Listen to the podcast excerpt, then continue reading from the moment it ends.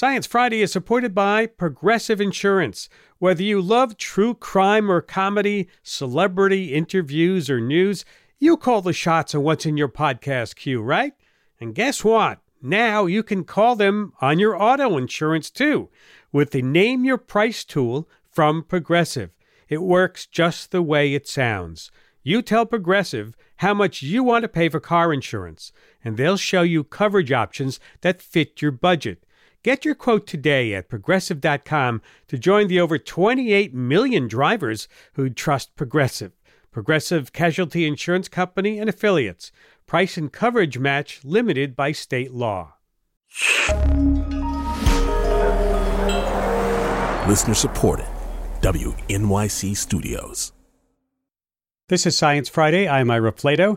Later in the hour, we'll talk about plastic batteries, why mosquitoes are so annoying, and the weird and wonderful history of sex. Yes, but first, some exciting news in science this week. Scientists recently crowned an underwater meadow of seagrass as the world's largest plant, beating out a colony of aspen trees that once held the title.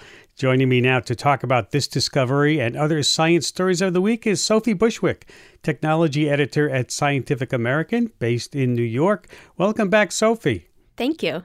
Nice to have you. Okay, so scientists just discovered the largest known plant on Earth. Tell us about that. So this is a plant that covers an area about 77 square miles. That's a plant the size of Cincinnati. It's a particular kind of seagrass called Poseidon's ribbonweed, and there's lots of meadows of this off the coast of Australia. So researchers were studying the genetics of it, and they took samples from all these different meadows. And what they found was many of these samples were genetically identical, which suggests they are all clones of the same seagrass and that it has been growing in this area for about 4,500 years. Wow. It's lasted millennia. How has it lasted this long with, changing climate, other woes? Well, they think that one of the keys to its survival might be the fact that it has two sets of chromosomes, which is something called polyploidy. Now, this is not good in animals, but in plants, it apparently has lent this particular plant some resilience to changes in climate, but it has also made it impossible for it to reproduce sexually. So that's the reason it's cloning itself and making all these genetically identical versions, is because that's the only way it can reproduce. I'm reminded of the humongous fungus that used to hold the record for the largest living organism, I think. Yes. And that's also kind of contentious, right? Like, what counts as the largest organism? So you could argue that the aspen grove you mentioned is still the largest individual plant because its root system is all connected. But this would be the largest plant overall. And then there's the question of, are we talking about the area of surface it covers? Because this covers a much greater footprint and area than the aspens do. But does it weigh as much? So there's all these different criteria when it comes to the official largest plant. But this one definitely covers a super, super impressive area of the ocean. All right, let's pivot to the animal kingdom right now. There's been some new research on what countries are most responsible for the rise in animal extinctions. What did this study look at? So this study was looking at how consumption and global trade creates this demand for resources, and how often the place where these resources are consumed is inadvertently affecting areas, thousands of miles away. So for an example, you can look at the Western Lowland Gorilla, which is this very endangered species. Its population is expected to plummet by about 80% over the next 65 years, and it lives in Cameroon and neighboring countries. But the reason it's endangered is because of raw materials being extracted from its habitat, and those raw materials aren't being consumed in Cameroon. They're being shipped away to other countries. They're being shipped to China, where they're made into products that are then sold in the U.S. So in that way, the U.S. is driving this extinction, even though consumers in the U.S. might not be aware of it at all. Huh. So what these researchers wanted to do is say, which countries are driving extinction in other areas, which countries are suffering from biodiversity losses due to consumption patterns in other countries, and then which countries are in a situation where it's their own domestic consumption that's driving domestic loss of biodiversity. And what they found is there's a group of 76 countries they call importers, which are importing products and thus driving the decline of endangered species abroad. And the U.S. is a big one in this category. Other members include Japan and France and the UK. And then there's a smaller group of countries of only about 16 that researchers classify as exporters. So they're exporting products, which is causing biodiversity loss and endangering species there. And that's only about 16 countries. And then there's 96 countries where it's domestic consumption. That's the problem that's driving extinction risk inside those countries. Let's turn to another ancient organism, the animal called a trilobite. Some interesting news about trilobite fossils here? Yes, some trilobite naughty bits have been exposed by this 508 million-year-old fossil. So this is the first known male appendage sex organ from trilobites. And it's not a penis. It's something called a clasper, which is a part that certain marine species use during mating. The male will have this, and it'll use it to hold the female nearby so it can release sperm and be more confident that they will fertilize the female's eggs. But it's really hard to find these parts because any soft parts, it's hard for them to survive. And trilobite fossils, they're some of the earliest hard-bodied animals, and there's a ton of them in the fossil record because of those hard bodies, but their soft bits aren't preserved. Researchers have to kind of extrapolate that they exist based on, maybe spots in the shell where they think a leg attached. But this particular fossil was fossilized on its side, and so a lot of its appendages were preserved, including these claspers. Wow, that is an interesting sex act that they do there. Yeah, a lot of modern animals also do it. Sharks, shrimp, horseshoe crabs. Many of these species have claspers. But the other thing is that this is a particular trilobite species. There's about 20,000 trilobite species that we know of. So it's possible that some of them didn't have this organ. Interesting. And we'll be talking more about the secrets of animal sex lives a little bit later in the program, not trilobites. But there's even more weird animal news this week, such as why mice are afraid of bananas. I had no idea, Sophie. Neither did I. Yeah, so researchers were looking at some male mice and how they behaved around pregnant and lactating female mice. And they found out that these mice were getting incredibly stressed out. And they traced it to one particular chemical compound called N-pentyl acetate that was in the urine of these females. And it just so happens that compound makes bananas smell like bananas. So the researchers had already tested how the males behaved when they were exposed to this urine. So now what they did was they bought some banana oil and put the males in a cage with it. And sure enough, the male stress response spiked. They started releasing this chemical that indicates that they were upset and scared, and it was all because of that banana smell. And so what does this discovery tell us about animal communication? Well, one thing that male mice tend to do is eat mouse babies. So this is something that they might do if there's a female with babies. She might be less likely to mate with them and get pregnant. So they will eat or otherwise kill these babies and then mate with the female. So the females have evolved this defense mechanism, which is that when they're pregnant or they're lactating, they will release this chemical, and that freaks out the males and tries to drive them in an effort to drive them away. Can we use this new knowledge? I mean, I'm thinking of the pesky mice that live in my basement, maybe some sort of mouse repellent with this idea? Yeah, my first instinct was I got to go buy bananas and put them all around my apartment. But the problem is it's not clear whether female mice are quite as scared of it. So you might end up providing, some fruit salad for female mice and actually attracting them when you're trying to drive away the male mice. So I don't think that this is ready for prime time yet, but it is an intriguing direction that maybe researchers could keep exploring. Cool. Next up is a tech story. Scientists built a tiny robotic crab, but this is a really tiny crab, right? It's about the size of a flea. Wow. And it's really cool because the way it moves is it's made of this material called a shape memory alloy. Basically, it'll change its configuration from its original shape to a different one based on how hot it is. And the researchers used a laser to heat different parts of the body from a distance. And as it gets hotter and then colder, its conformation changes, and that makes it move. It can skitter sideways in a motion that's very similar to the way a crab sidles back and forth. And in fact, that's the reason this team chose to develop it in the crab shape, because its motion reminded them of it. But, I mean, it can also twist up its legs, it can crawl, it can even jump based on how they hit it with this laser. Wow. So what would be a good use for something this tiny? So you can imagine a tiny robot like this maneuvering in a very confined, small space. Possibly it could be used in the someday in the future for some sort of surgical procedures. Maybe it could be used to assemble very tiny, delicate machinery as well. You know, I'm wondering, okay, let's say you use this in the body. I'm thinking of the old movie Fantastic Voyage. Mm-hmm. You have to Google that. So what happens if it's in your body? How do you get rid of it? They would have to think about that, I would imagine. Yeah, I think they would definitely have to consider that. This is more of like a prototype proof of concept device. I definitely would not want one of these in my body at this stage in its development. But I think the idea is eventually it would be manipulated into the body and then manipulated back out. Are researchers looking for other critters to base robots off of? Oh, all the time. Like even just this particular research team, they've also developed little robots that look like other insects, like beetles and inchworms. This does seem like a fruitful technology to move forward with.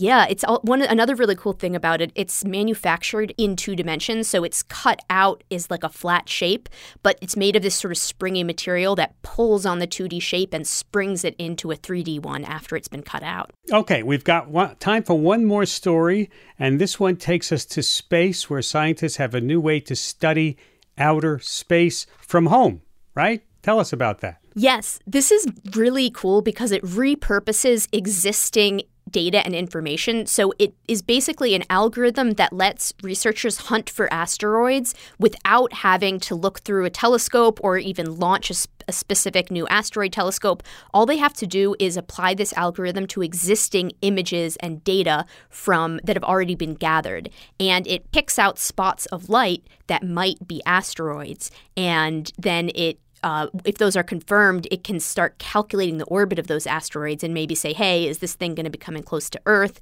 Is this a potential threat? Have they discovered any asteroids out there yet? Yes, they looked at a set of data from one lab for a limited time period of just several years, and they found more than 100 asteroids in that data. Any of them a threat to our planet? As far as I know, you don't need to keep an eye on the sky just yet. They don't seem to be imminent threats to us. But this is just a really intriguing option for looking for asteroids. So NASA says that they've already discovered about 30,000 near-Earth asteroids. So 100 isn't a super large amount compared to that, but that's just what they got from one set of data. So it's really exciting to think of what they'll find when they start applying this more widely. I'm sure asteroid nerds are jumping up and down about this. And because, you know, it's low maintenance, right? You don't have to spend a lot of money and build telescopes and do things like that. Exactly. It's high reward for low cost. Well, thank you very much, Sophie. Always good to have you back. Thank you. Sophie Bushwick, technology editor at Scientific American, based in New York. We're going to take a break, and when we come back, could building a better battery, perhaps one out of plastic, help smooth out our energy woes? Stay with us. We'll be right back after this short break. Each election season, political memoirs abound, doorstops that sometimes divulge more than intended. No matter how diligently they present themselves in the most electable light, they always reveal themselves, their insecurities, their fears, their ambitions. How to read a Politico on this week's On the Media from WNYC. Find On the Media wherever you get your podcasts. This is Science Friday. I'm Ira Flato. That lithium-ion battery in your cell phone, your laptop, your electric car is a key part of our modern world. Fast charging, compact size, high power, but it has downsides like cost, the need for careful handling, and careful temperature control. Too cold and it doesn't work well. Too hot, it can catch on fire. That lead-acid battery that starts your car is also a relic of the past and not ideal for large-scale energy storage. Well, a startup based in the Boston area is developing a battery it says might be able to replace those batteries with one that is not based on metals at all, but on a polymer, plastic. A plastic battery that may be a solution for storing electricity on a large scale from wind or solar power generation, or even right in your home. Eli Pastor is CEO of PolyJoule, based in Billerica, Massachusetts. Welcome to Science Friday. Thank you so much. Great to be on the show. Nice to have you. All right, what does a plastic battery look like? A plastic battery looks more or less like a conventional battery. It's got an anode, it's got a cathode, it has an electrolyte, and it's encased in a typical battery form factor. The key differences are what are the active materials that actually store charge. So architecturally, it doesn't differ from your traditional lithium-ion battery, but inside is where the magic happens. Let's talk about that magic. What is inside? Well, PolyJoule takes a bit of a contrarian approach to lithium-ion or energy storage in general. We say technology has been out there for decades, and it's solved a whole bunch of problems. And when we look at grid-level energy storage, it's not hitting the right metrics. So safety is a key component when you look at utility-scale energy storage. You want to think about energy storage as a multi-decade asset that is going to sit unattended, like a transmission line or like a utility pole. So that means it has to be ultra safe in wind, weather, temperatures, anything like that. The second is sustainability. Lead acid, as an example, is a great success story in terms of recycling. I believe 99% of all lead acid batteries are recycled. And then the other side of it is that other 1% poisons millions of children around the world per year. So if you have a battery chemistry that eventually is going to end up in landfills and leach into water supplies and soil supplies, you don't have a long-term solution. The last part is lifetime. People tend to still look at batteries as a consumable item. A lead acid battery will last 3 to 5 years. The best lithium-ion batteries will last 7 to 10 years. A typical utility pole will last 30 years, and a hydroelectric plant with minor modifications will last 50 years. So we like to think about energy storage as having to be in the classification not of consumed batteries that can be discarded, but long-term capital assets that can add benefit to society. And so how does a plastic battery solve those problems? There's a couple of different ways that it solves it. First is from a material supply standpoint. So on one side, if you think about plastics from a feedstock perspective, you're not dealing with mining. You're not dealing with copper and cobalt and lithium and all of the other ecological disruptions. You're dealing with a plastic supply chain that's been well established for, half a century. The other side of it is, if you think about a plastic from an environmental standpoint, there's two aspects which are great. Number one, it's recyclable, right? You can take a plastic, you can reform it, you can add it into new plastics, and you can reuse it. The other side of it is that a plastic, by its very nature, when it is desensitized, it's an inert material. So a lot of the toxicity that comes from battery pollution actually comes from the metals that are in it. Not just lead as a metal, but lithium, cobalt, copper, nickel. All of those metals, whether they're in the parts per million or tens of kilograms, cause an environmental toxicity footprint. And by using plastics, basically at the end of life, you've got an inert material. You hear stories about a lithium battery catching on fire or exploding if it somehow gets short-circuited or punctured. What happens to a plastic battery? Nothing happens, actually. So we short-circuit ourselves all the time, and they recover 100%. Short circuits, punctured with a nail, heated up, throw the kitchen sink at it. It's still a very safe, ultra-safe battery. Okay, there's got to be a downside to everything, right? So what's the weakness of plastic battery? Absolutely. What's the catch? The catch is we're 5 times less energy dense than a lithium-ion system. So we're not going in mobile applications. We won't be going into cell phones anytime soon. We won't be going into EVs. We're focused exclusively on grid-level stationary applications where volumetric energy density is not the key driver. The key driver is safety, sustainability, long lifetime, and cost. And so for cities looking to back up or store their electricity from their wind or solar generation, you have a lot of room. So you could put a lot of batteries of this size in there. that are not as efficient as lithium. That's right. And think about this is where safety comes into it. So take one of the hardest cities to do business in, New York City, right? And New York City obviously hates anything that is flammable anywhere. If you have an ultra safe battery, you can throw small units in 10% of the population's empty cupboards and accomplish the same amount of energy as throwing a massive battery installation outside of New York. That safety enables you to either go with a distributed version or go with a centralized version in a cheaper piece of land where footprint is not an issue. So you're saying this battery would also work, for example, in my basement? There's enough room for this? Oh, absolutely. Think of it as, for an equivalent single-family household, it would be about the size of 1.5 large refrigerators. That would give you a full day of backup.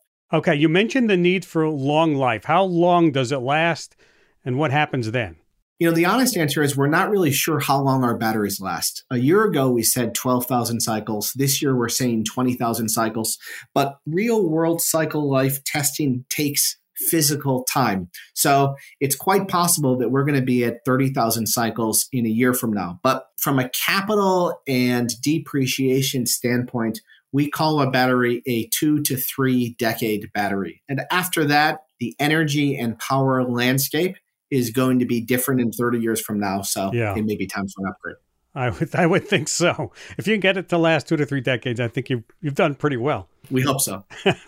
So what's the time frame here? Are you still in testing phase? Would it be rolled out at any time? Do you have customers? So there's multiple valleys of death for energy storage startups. You start with the cell chemistry, you move to a prototype, you have to get your first commercial customer, you have to scale up that prototype. Those are probably the first 5 valleys of death. PolyJoule passed those a 1.5 years ago. So we've produced 20,000 cells. We've integrated them into energy storage systems. We are revenue generating. We have 8 months of field trial for grid-connected energy storage. The next 3 valleys of death are scale up by 10, scale up by 10, and scale up by 10. And that's our next 3 years of development.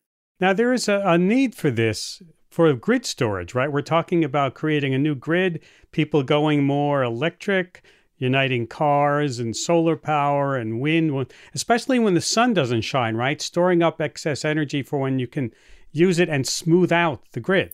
This is that kind of solution. That's absolutely right. And there are 2 sides to it. One part of it is all of the hoopla about energy storage right now is focused on decarbonizing the transportation sector. If you look at the global emissions from transportation, it's about 14 to 15% of total CO2 emissions. If you look at the electricity, heat generation, and industrial sector, add those categories up, and it's about 45 to 46% of global emissions. So there's an enormous amount of, I don't want to call it low-hanging fruit because it's not trivial, but there's an enormous opportunity to decarbonize some of the largest polluting sectors. And energy storage can be considered a force multiplier for renewables and the intermittency of renewables. If you have the sun, which only shines 6 to 8 hours a day, and you have the wind, which blows intermittently, but you have both of those renewables paired with energy storage, you've gone from 50% capacity utilization to 75% or 100% capacity utilization. That's part one. Part two is the economic effects of introducing renewables to the grid. As you add more wind and as you add more solar, those opportunities can be thought of as volatile power generation assets. And what that volatility actually means, it's like the stock market. There's a supply and demand for electricity that is traded on a real-time market. And if there's not enough sun or there's not enough wind, the price of electricity is going to be more volatile. Batteries smooth out that price volatility over the long term and enable renewables. All right, let me give you my blank check question here, because I'm sure there's stuff you'd like to continue to do research on. And if I gave you a blank check and you had an unlimited budget, how would you spend it? What are the problems that still remain? What are the challenges that you're looking into? The short answer is, from a macro perspective, we would like to scale up to dislodge Goliath. And by Goliath, I mean that 95% of energy storage today is lithium-ion battery chemistry. There's a bunch of historical reasons for it, but most of it has to do with price, and most of it has to do with availability. We believe in 2 years from now, if we scale up by a factor of 100, we'll be cost competitive with lithium-ion. But scaling up is a non-trivial application from a manufacturing and supply chain and execution standpoint.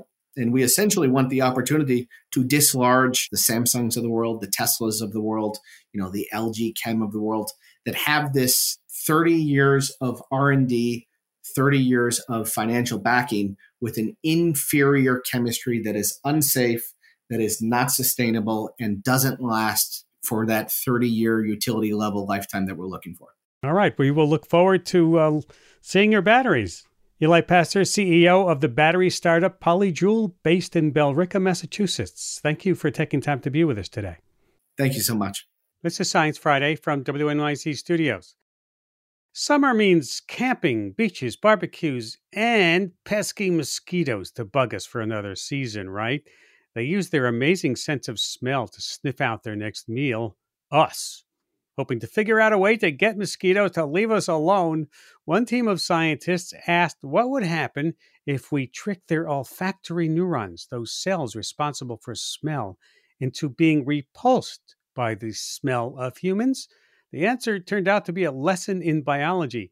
Here to tell us more about that experiment and its surprising results is Dr. Chris Potter, Associate Professor of Neuroscience in the Johns Hopkins University School of Medicine, based in Baltimore, Maryland. Welcome to Science Friday. Thank you for having me. So your original goal was to trick mosquitoes into being repelled by human smell. How were you going to do that? Well, we're trying to take an odorant receptor that normally responds to human odors in Anopheles mosquitoes. And instead of having that just in a very small subset of olfactory neurons in the antenna of the mosquito, we were going to put it in almost all their olfactory neurons. And in this way, when a mosquito would fly towards the human, for example, all those olfactory neurons would now get activated when before a lot of them were silent. And our hope was that that would be a repellent signal to the mosquito, that it's sort of like if you're in a room that has like somebody who has very strong cologne or perfume, you just need to get away from that. And we were hoping the same thing would happen with mosquitoes, that if we were to trick them, humans would now smell so strong to them that they would try to get away from us. Well, do you have any past history with other insects where this has worked? Oh, yes. We tried this originally in Drosophila melanogaster. It's a vinegar fly, and it works beautifully well there. So we thought, perhaps naively, that we could just bring this over into the Anopheles system, into the mosquito system, and it would also work really well there. Because they would think we're just annoying. They'd be so overloaded, they'd want to get away from us. But did it work? It did not work. No, surprisingly, it did not work. And so what happened instead of turning on these neurons, we actually shut them down. That we were expecting that the olfactory system of the Anopheles mosquitoes would now be overwhelmed, but the exact opposite actually happened, that now the mosquitoes' olfactory systems was shut down completely. Wow. That must have been surprising. That was surprising and a little bit confusing in the beginning. We weren't sure what was going on. And so then we had to go and figure out, why wasn't it working like we expected it to? Did you ever figure that out? We did. So it turns out that in mosquito olfactory neurons, there seems to be a mechanism in the neuron itself where if you overexpress an odorant receptor, it actually shuts down that neuron. And so what was happening is when we were expressing this odorant receptor in all the olfactory neurons, all those olfactory neurons were now being triggered to shut down their odorant receptor signaling. So looking at the big picture, what did this experiment tell you about mosquitoes or about doing research in general? It's a little harder to do these things in mosquitoes. What it did tell us is that the olfactory system in mosquitoes is a little trickier than we expected, that it has a lot of aces up its sleeve. And so we think that this mechanism that we've identified in mosquitoes might suggest that there might be a lot more adaptable to change. We try to knock out one aspect of mosquito olfaction. There's another aspect that will come in and take care of that. It'll fix it for them. So they have backups, but maybe backups of backups. That's right, yeah. So we were looking at one type of odorant olfactory receptors called odorant receptors, and we essentially knocked all those down. They were no longer functioning.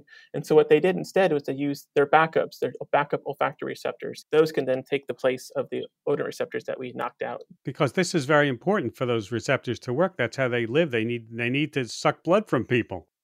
Exactly right. So this is such an important drive for them that if they don't get a blood meal, that's essentially the end of the line for them. The blood is required from the females to produce eggs. So no blood, no eggs. That's the end of the line. And so there is such a strong evolutionary drive for them to get that blood meal that they have figured out all sorts of tricks, all sorts of ways to make sure that they'll always find a human and always get our blood. Do we know what attracts them? I mean, to repel them, you got to know what attracts them, right? It's true. Yes. So there's a number of odorants that we give off on our skin that seems to be attractive to mosquitoes. These are like breakdown products of certain oily substances on our skin that give us kind of like the human odor to the mosquito. And they're super attracted to those. Unfortunately, there's nothing we've identified yet that is more attractive to a mosquito than a human. So there's no good lure that you can use at this point that would work better than having a human. Did I hear you say that humans are their favorite food? For these anthropophilic mosquitoes, so these are like the Aedes aegypti mosquitoes, the Anopheles gambiae mosquitoes, they are their favorite food for those mosquitoes, yes. Wow. So if you're among animals, we're the choice meat in this thing. It's frightening. It's amazing.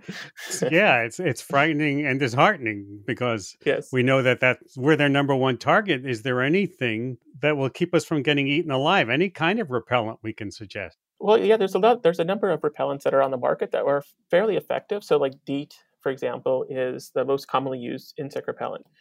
We've been using it since the 1950s, and it does work quite well. One thing that does seem to increase your attraction, something to keep in mind for the backyard barbecue, is alcohol consumption. Drinking a beer, for example, can make you a little bit more attractive to a mosquito. The thinking is that it helps, your skin gets flushed, a little bit warmer. And so when you're a little bit warmer, you're giving off a little bit more odors that the mosquito can pick up on. Wow. Thank you for that, because I'm not going to see that on a beer commercial this summer. Thanks a lot, Chris. Yeah, thank you. Dr. Chris Potter is an associate professor of neuroscience in the Johns Hopkins University School of Medicine based in Baltimore. We'll be right back after this short break. Stay with us. This is Science Friday from WNYC Studios. This is Science Friday. I'm Ira Flato. When it comes to sex, is there really any such thing as normal? I mean, what was once considered taboo can go mainstream, right? And much of what we consider recent developments in reproductive health care, like birth control and abortion, well, they've been around, been happening in some form or another for thousands of years.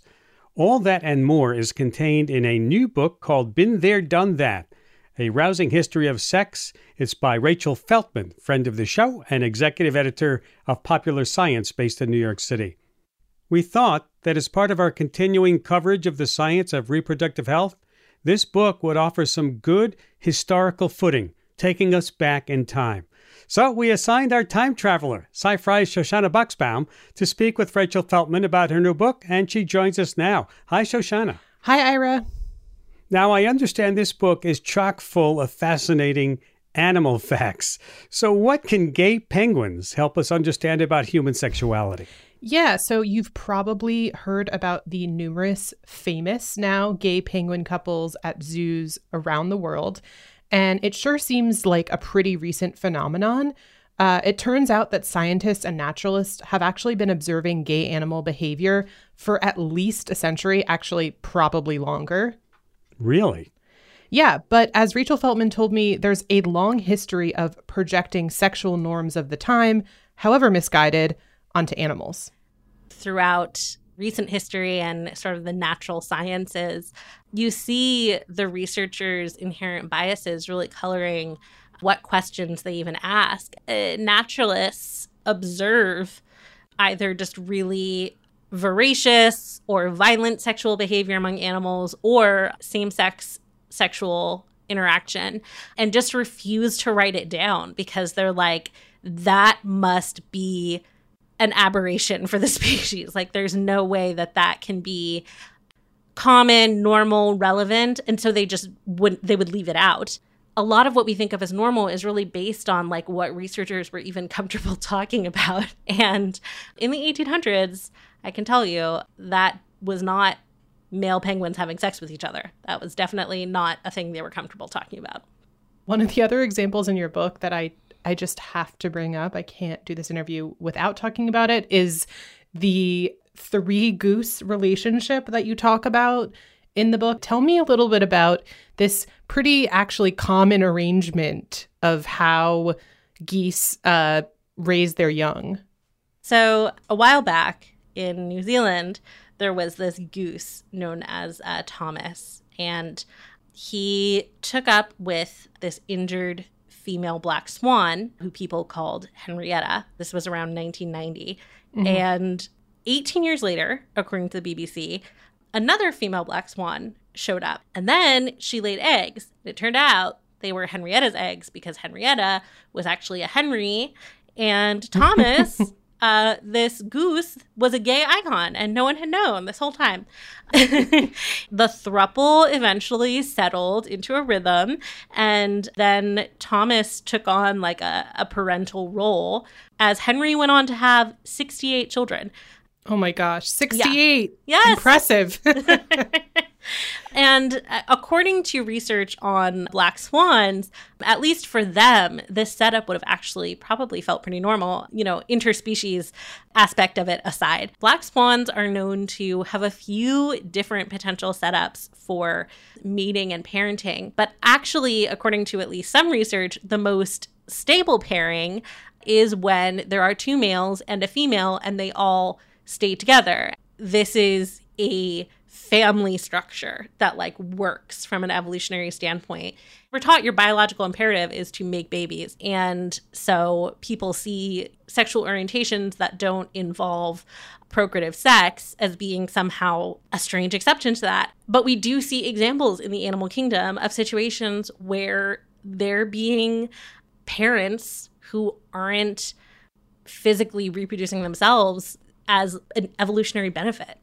And so now any conversation about sex has to unfortunately get into some of the downsides. And it turns out, I learned, that romances between Neanderthals and early human ancestors actually led to them swapping STIs, sexually transmitted infections. What happened? Well, what happened is that STIs are supernatural and normal and have existed for much longer than humans have. And HPV and HSV, which is herpes, we did have some trading back and forth. HPV, we got that from Neanderthals, and we gave them HSV. There were some really unfortunate headlines a couple years ago about how we killed Neanderthals with herpes. That is not true.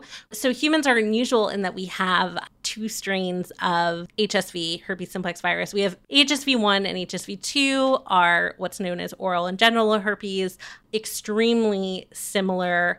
And it's because one is the version that we evolved with in a more original sense, which gives us cold sores usually.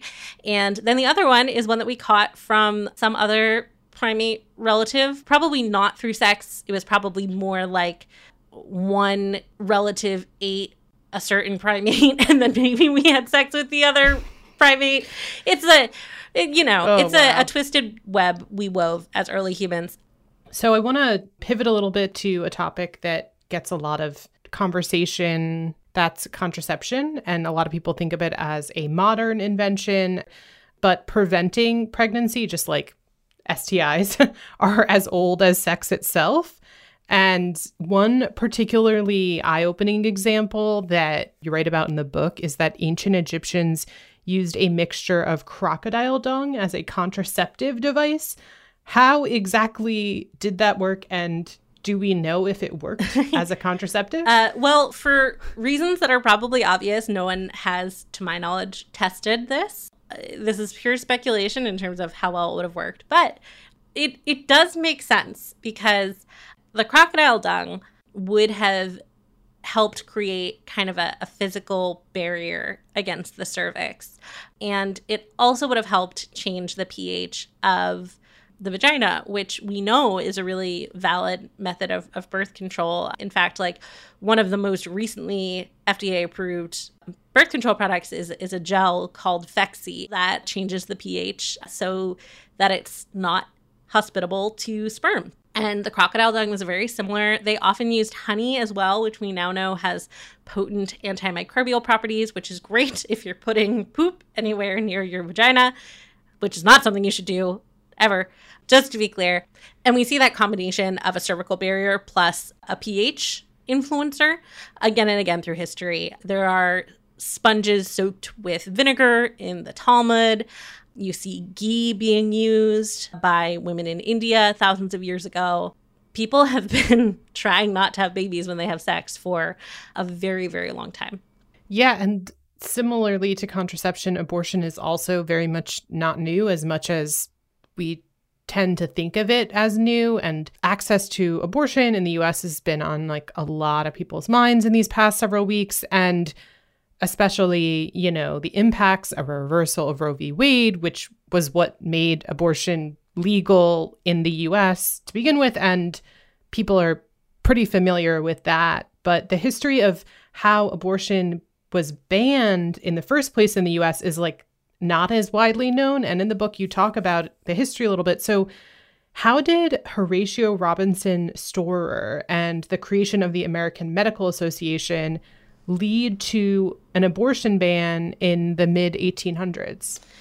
Yeah. So what's really interesting is, and pretty intuitive once you think about it, is that when you look back in like ancient history, there isn't a lot of distinction morally or practically between methods of birth control and abortifacients, because before we had any insight into the, you know, mechanisms of gestation, the line was a lot blurrier between like stuff you took to end an early pregnancy and stuff you took like to not get pregnant and stuff you took in case you like might be just a little bit pregnant.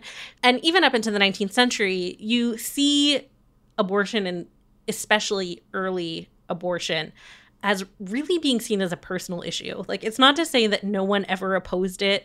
Certainly there were religious institutions that opposed it, and not just in recent history.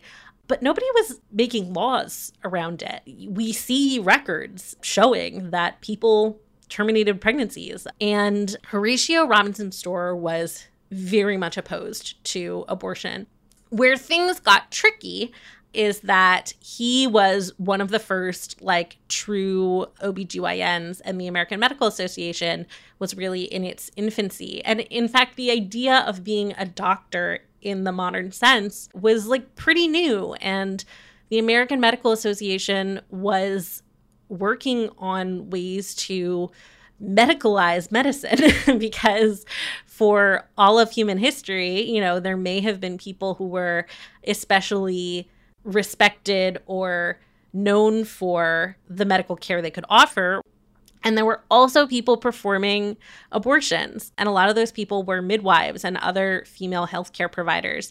So it's now pretty clear that whatever Horatio Robinson Storer believed, the American Medical Association supported his crusade against abortion because it was a way to distinguish themselves from midwives and other female providers of healthcare, because abortion became this evil, dangerous, unseemly thing that women in back alleys would do, even though these were like the women who had been taking care of other women's health for hundreds or thousands of years. And that stood in contrast to OBGYNs, who were these white men who had been educated and who would take care of you in a medical setting. The American Medical Association like came out hard against abortion. They really laid the groundwork for abortion becoming illegal. What can taking a look through our sexual history, not our personal ones, our collective ones, help us understand about how we think about sex today? The main takeaway of my book is that we get so embarrassed about sex. We feel so much shame around it. We're really taught to believe that like there is stuff that's normal and stuff that's not.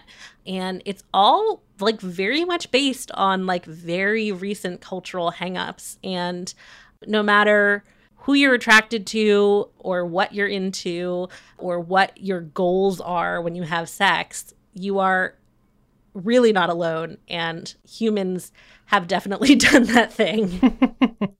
And I think that's a perfect place to end. So, Rachel, thank you so much for being on Science Friday and talking about your book. Thank you so much for having me. Rachel Feltman is the author of Been There, Done That, A Rousing History of Sex. She's also the executive editor of Popular Science, based in New York City. Ira?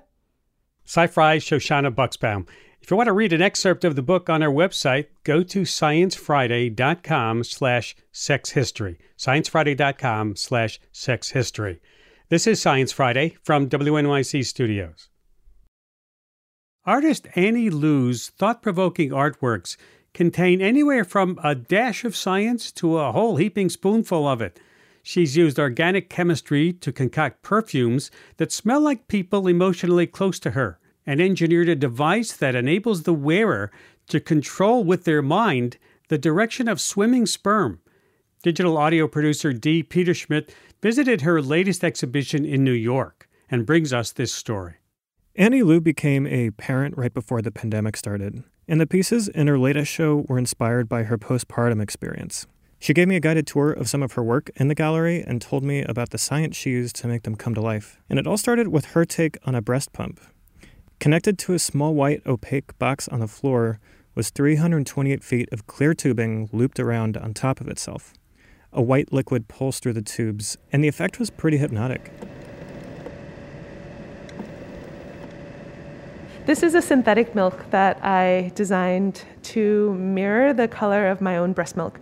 I wanted to use breast milk, but it wouldn't be stable for the duration of the show. And it was tricky, actually, to kind of create a formula that would have the look of breast milk. I was trying to capture the rhythm of my breast pump, because it was that sound and that rhythm that caused me to let down. Letting down is this mechanism by which your breast will eject milk, and often that stimulus is your baby's cute face or the rhythm of their suckle. And I thought that was so interesting as an artist that works with technology. I was like, wow, my relationship to this technology is almost seamless. Like, I kept thinking about breaking down these boundaries between animal, machine, human. My breast pump is programmable so that you can find the exact frequency that works for your body. And after I found it, that was like the trigger. I like needed that particular rhythm. So it's kind of like shh, shh, shh, shh. So what you're seeing here is a 3D print of a pig's uterus. The pig was chosen because we've already genetically engineered pigs to produce organs for transplant. And I was also thinking a lot about the parallels between livestock and women, weirdly, in terms of the exploitation. Yeah, I made all of this work before the formula shortage, before our reproductive rights were even more under threat. In doing all of this research, I started to think a lot about the biopolitics of why we regulate the reproductive systems of women so much. Like, are we really just factories that make more citizens, more workers, more soldiers, more consumers? Right after my children were born, I became kind of interested and disturbed by toys, because they were so overtly gendered. And I became interested in toys because I felt like they are almost like little simulations of reality that we want to teach the next generation. Toy selling websites like Walmart and Amazon often tag toys as being intended for girls or boys. Lou and a colleague scraped those categories along with toy names and descriptions and fed that data to a machine learning algorithm to create new 3D printed toys. Some of it is kind of quirky. The English is not perfect. So from the girls' data set, it invented things like OMG Lights Out Unicorn Party. I see one that says, yo, my smart purse. And from the boys' data set, it invented things like Brainbolt Blaster, World War III electronic battling game with single target. So you can see, like, a lot of the girls' toys are focused on appearance. There's lots of makeup kits, lots of princess. And then the boys' toys are very violent, actually. Tons of weapons, lots of simulations of war. And so I use the machine learning algorithm kind of like as a mirror to hold up to society, like, oh my gosh, look what we are doing. Look how strange, look how arbitrary. And is this what we want to continue to perpetuate? If you're in New York, you can catch Annie's exhibition Ecologies of Care at the Cucci Fritos Gallery and Project Space from now until July 30th. And if you can't make it, you can see photos and videos of the exhibition at sciencefriday.com/postpartum. For Science Friday, I'm Dee Peterschmidt. Thank you, Dee. Hey, before you go, can you fill us in on some of the folks who helped make this show happen? Sure thing. John Dankosky is our Director of News and Audio. Annie Nero is our Individual Giving Manager. Velissa Samaras is our Office Manager. And Charles Berquist is our Radio Director. Thanks for listening. Thanks again, Dee. And that's about all the time we have for this hour. B.J. Lederman composed our theme music. And of course, if you missed any part of this program or you'd like to hear it again, yes, subscribe to our podcasts. Have a great weekend. I'm Ira Flato.